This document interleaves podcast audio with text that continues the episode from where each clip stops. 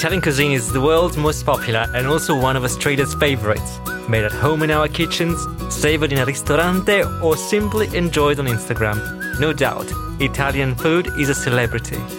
But there are also regional specialties, best discovered and loved right there, perhaps not far from the lands that produce their ingredients. And then, and then there are others. Dishes that are only shared in the family or in the most traditional restaurants, which do not often end up on Instagram. They're rare, confined to small areas, sometimes illegal, but on the other hand, they're beloved, truly part of some Italians' identity. It's just that no one else knows about this food. My name is Massimiliano Gugole, and in this SBS Italian podcast series, I'll tell you the story of six dishes A little bit disgusting, actually. I like it too much. Oh my god, yuck! Delicious. ugly perhaps, but that offer an unprecedented portrait of Italy, Italian cuisine, and the love of Italians for food. Let's take a closer look at these ugly ducklings of Italian cuisine.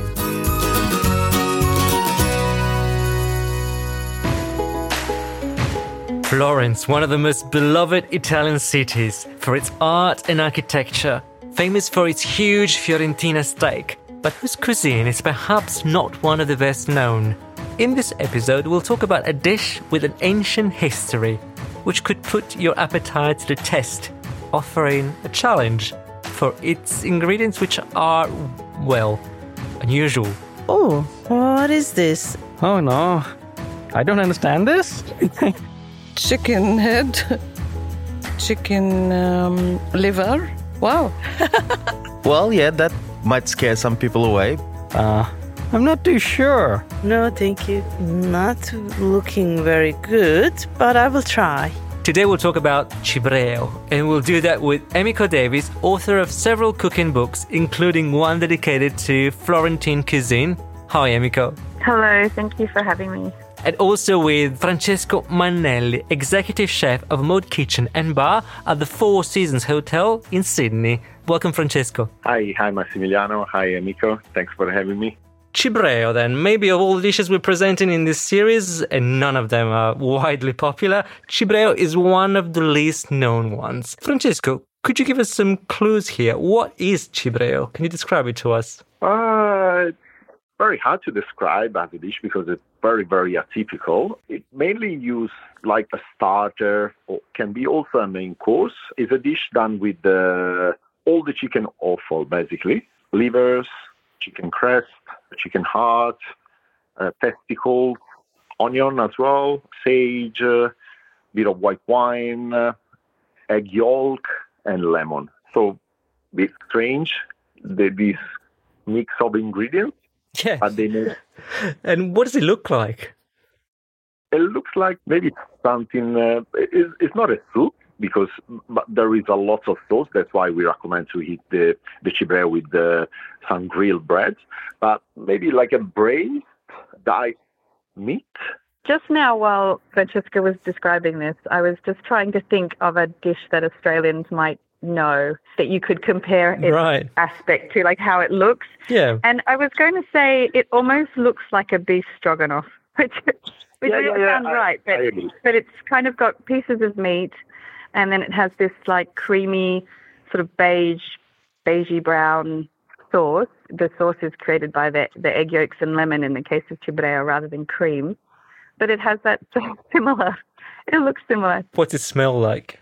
It smells delicious. It smells. My my three year old came into the kitchen when we were cooking it last night and was like, "Mummy, what's that smell?" It smells absolutely delicious. Not exactly like when you're cooking chicken regularly. Something more delicious than just plain white meat. Nothing gets wasted of the rooster. Cibreo uses parts of the chicken that are no longer easy to find in supermarkets or at the butchers. A challenge in order to recreate this dish. But perhaps the greatest challenge is going against what we're used to, persuading us of how appetizing rooster crests and wattles are. Wattles are the floppy bits under the beak, but is also another part used that Italians refer to as fagioli, which literally means beans. Well, the shape is almost identical, but perhaps beans sounds a bit more appetizing than testicles.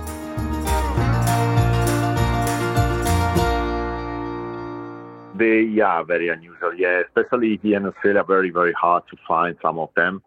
As you can see, every supermarket or every butcher shop has chicken without the head.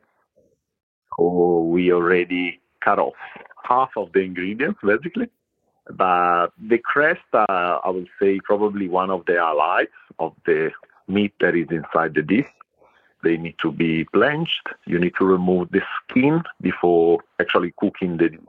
And uh, the other ingredients, the chicken hearts, the chicken livers, and the testicles. Yeah, as well, testicles they are not very easy to find. In Italy, we call uh, beans the fagioli, the testicles because they, look are, like beans. They are the same shape uh, and just a, a, little bit bigger, but they are white anyway and uh, the same shape. Yeah, exactly.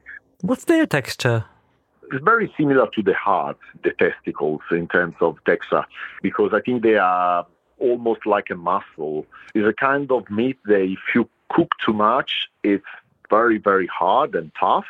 The texture of the of the crest is completely different, very soft, uh, bit chewy. So a, a, bit rubbery but soft. So, um, Emiko, can I ask you, you? You said that you, you made cibreo last night. Is it something that you uh, make regularly? No, not not really. This was actually my first time making it oh. and and also tasting it. Right. And uh, how how easy was it to source all these ingredients that you need to make it? Luckily, here in, in Italy, we can even at the supermarket you can still buy chickens entirely whole. They've got their heads still attached and everything. So even at the supermarket you can buy a whole chicken and you know rather than throw away the head and make your roast chicken, you can set it aside and make cibreo.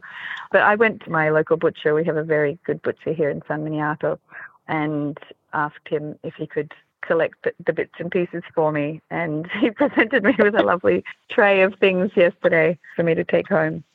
Francesco, you said there could be issues in uh, recreating cibreo here in Australia. These ingredients are not so easy to find. Yeah, they are a bit hard to find some of the ingredients. So like you say, a close friend has a butcher here in Balmain.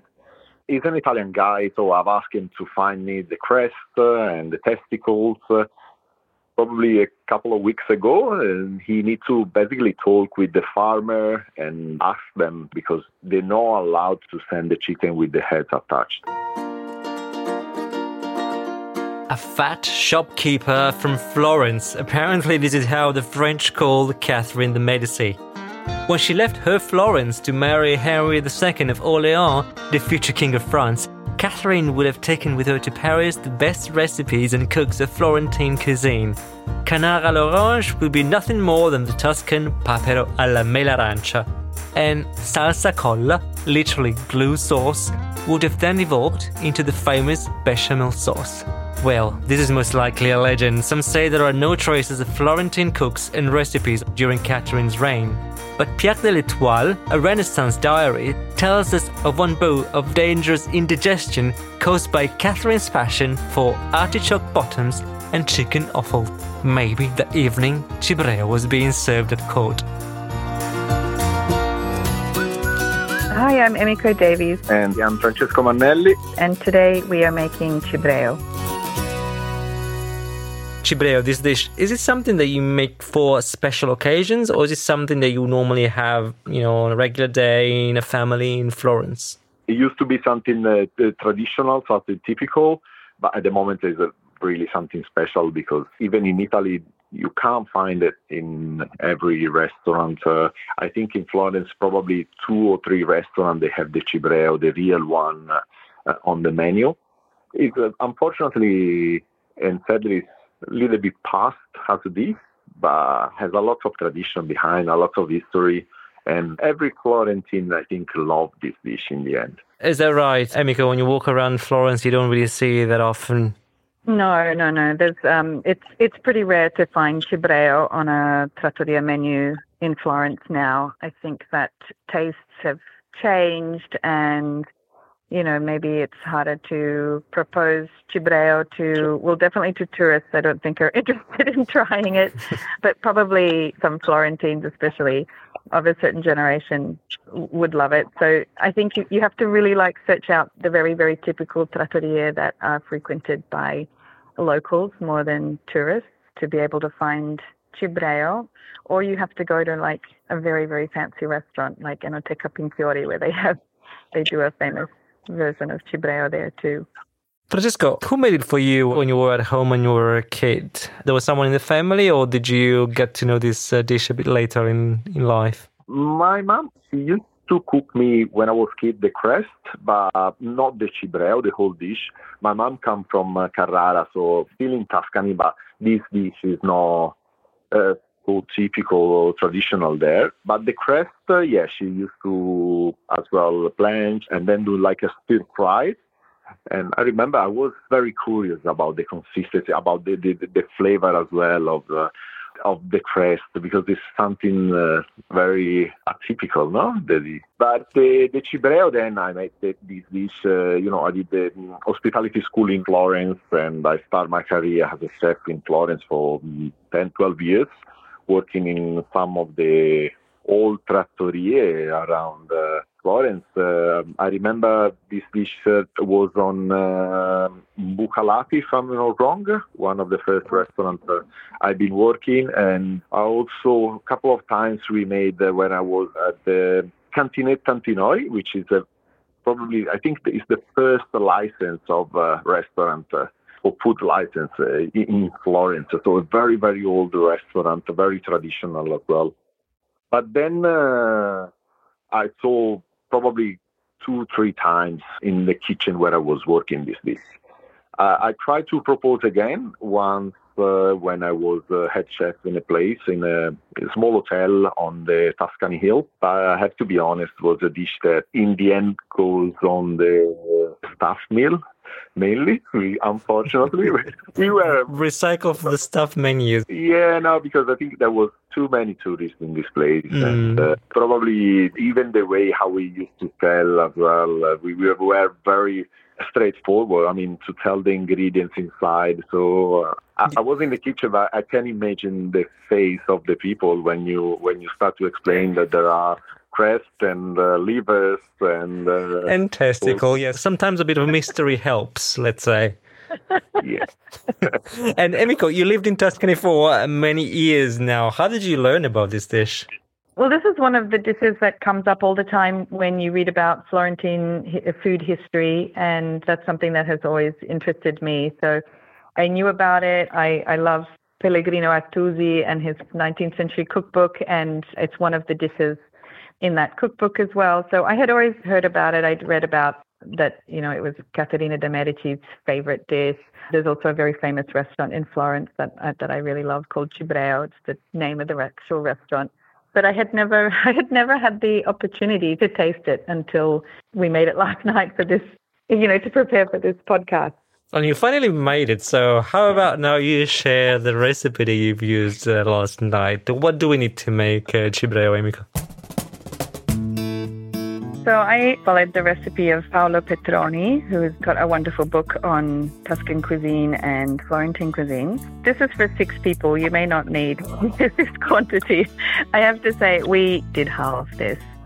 So you'll want about 200 grams of chicken livers, 300 grams of chicken crests, and also the little, they're called bargigli. It's, it's the floppy bit under the, like the barba, what do you call it, the beard of the rooster, about 100 grams of chicken hearts, and the same of testicles, and then a small onion, some sage, a bit of white wine, a bit of flour just to dust the chicken livers in, and then some nutmeg, a little bit of stock. You could use chicken stock, of course, or vegetable stock, a couple of egg yolks, and about half a lemon and then some butter and olive oil. The first thing you need to do is actually prepare the crests, with, which Francesco mentioned. You have to blanch them, and then there's a very sort of papery skin on the crests when you blanch them, and you want to take that off, and then chop them into pieces. And then the recipe really starts with melting the butter, about 50 grams of butter, and similar quantity of olive oil with the sage and the onion, which you can chop finely. And then when the onion has softened, you can add the crest. And after about a minute or so, put a little bit of white wine in there and let them cook for about 15 minutes. Then you add the chicken livers, which have been dusted in flour, and the chicken hearts, which I cut in half lengthways, and the testicles. And then you want to add some salt and pepper, the nutmeg. I use fresh nutmeg that I grated at the moment right over the top. And then you want to cook that for another 15 minutes or so with a little bit of this stock. So you can sort of judge by eye or add a little bit at a time. You want it to be quite sort of juicy because that stock is going to help make this delicious sauce. So while that's cooking, you beat together the egg yolks with the lemon juice and the half lemon half that you have. You can add a little bit of stock to that as well. And then you just pour that over the top of the dish while it's cooking. You stir it for just a moment and you just want those egg yolks to thicken. And it becomes this beautiful silky sauce. And then you can serve it with lots of bread, lots of freshly ground black pepper, and that's it. Anything you would change in Emiko's recipe, Francesco? Anything different you might do? No, I think she done uh, perfect. It sounds delicious, honestly, and uh, she did an amazing job. And that's the recipe as well that I usually use is the one from Paolo Petroni as well. I think it's very, very traditional.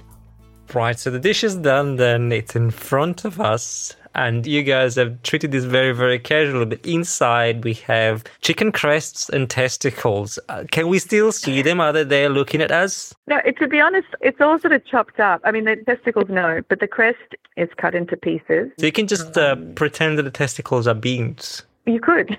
I think that's why they're called fagioli in Italian. We call them fagioli. and the the hearts are also cut into smaller pieces so that they're they're bite sized. The, the livers I also cut that because they are quite big, I cut them in half as well, so that everything is sort of bite sized and you can got them on your fork. You can't really see the pieces. I can see you're quite worried about that. But what happens in this cooking process, the crest and well and everything, but it's particularly the crest, I was surprised at how soft it becomes in this dish. It melts in your mouth. It's very, very soft and really delicious. But Francesco, nowadays half of your job as a chef is to make the food look good. What happens when you can't? Like when the food is a bit unappealing from a visual point of view? And it, Massimiliano, starts to be tough. Uh, yeah, it's probably one of the toughest part of my job. I need to be good with the words and uh, try to sell try to sell it well. Uh, marketing. this marketing, yeah, you know, this, this is all about uh, tradition, uh, and at the same time, uh, is a dish that doesn't have uh, waste. So very popular uh, these days. Talking about this, we need to be curious when we are talking about food. So it's so important that you try everything, that you are able to to understand the, the, the characteristic of, uh, of protein like the crest or like the livers that they are a little bit unusual. What's your take on this one, Emiko? Because you have a beautiful and very popular Instagram account. Will Cibreo make it? Uh, it will. I'm going to put it on. I know that there will definitely be people who will be put off by it, but I also think that people who care about the idea of not wasting anything here. Here we're using lots of foods that would normally be thrown away, which Florentine cuisine is, is really excellent at doing, transforming sort of the things that no one else wants to eat into something delicious, like lampredotto also, and cibreo, the, the same. I think that people who, who do care about that w- will be curious and will see the value in rediscovering this this sort of forgotten dish that uses chicken crests rather than throwing those away. And I also think that people sort of do understand as well, there is also like a nostalgia factor in certain dishes, especially like old fashioned dishes that maybe, you know, your grandmother would make you or some, you know, somebody of a particular generation would make you. And so, you know, those dishes have also like an emotional value. So I don't know. I do think that my audience on Instagram, there are those people that appreciate, you know, even ugly dishes because they know that there is that sort of nostalgia and that tradition in there. And then on the other side, I do also think that there will be people who can appreciate this, you know, the nose to tail, or in this case, the beak, the crest, from the testicles to the crest. You're going to use the the whole chicken. Really, the only thing missing here are the feet. There are no chicken feet, but Thank you so much to Emiko Davies and Francesco Mannelli for preparing for us something which looks definitely exotic to many of us here in Australia with body parts that we normally don't find in our plates. Thank you so much. Grazie. Thank you. Yeah. In the next episode, visit Rome, Roma with me to savor a dish that was illegal until recently. Follow the Ugly Ducklings of Italian cuisine in your favorite podcast app or in the SBS radio app. This episode was hosted and produced by me, Massimiliano Gugole, with support from SBS Italian executive producer Magica Fossati, as well as Max Gosford, Rachel Sibley, Caroline Gates, and John Dexter. A big thank you to the SBS Food team for their support as well. For more SBS Italian content, go to sbs.com.au slash Italian.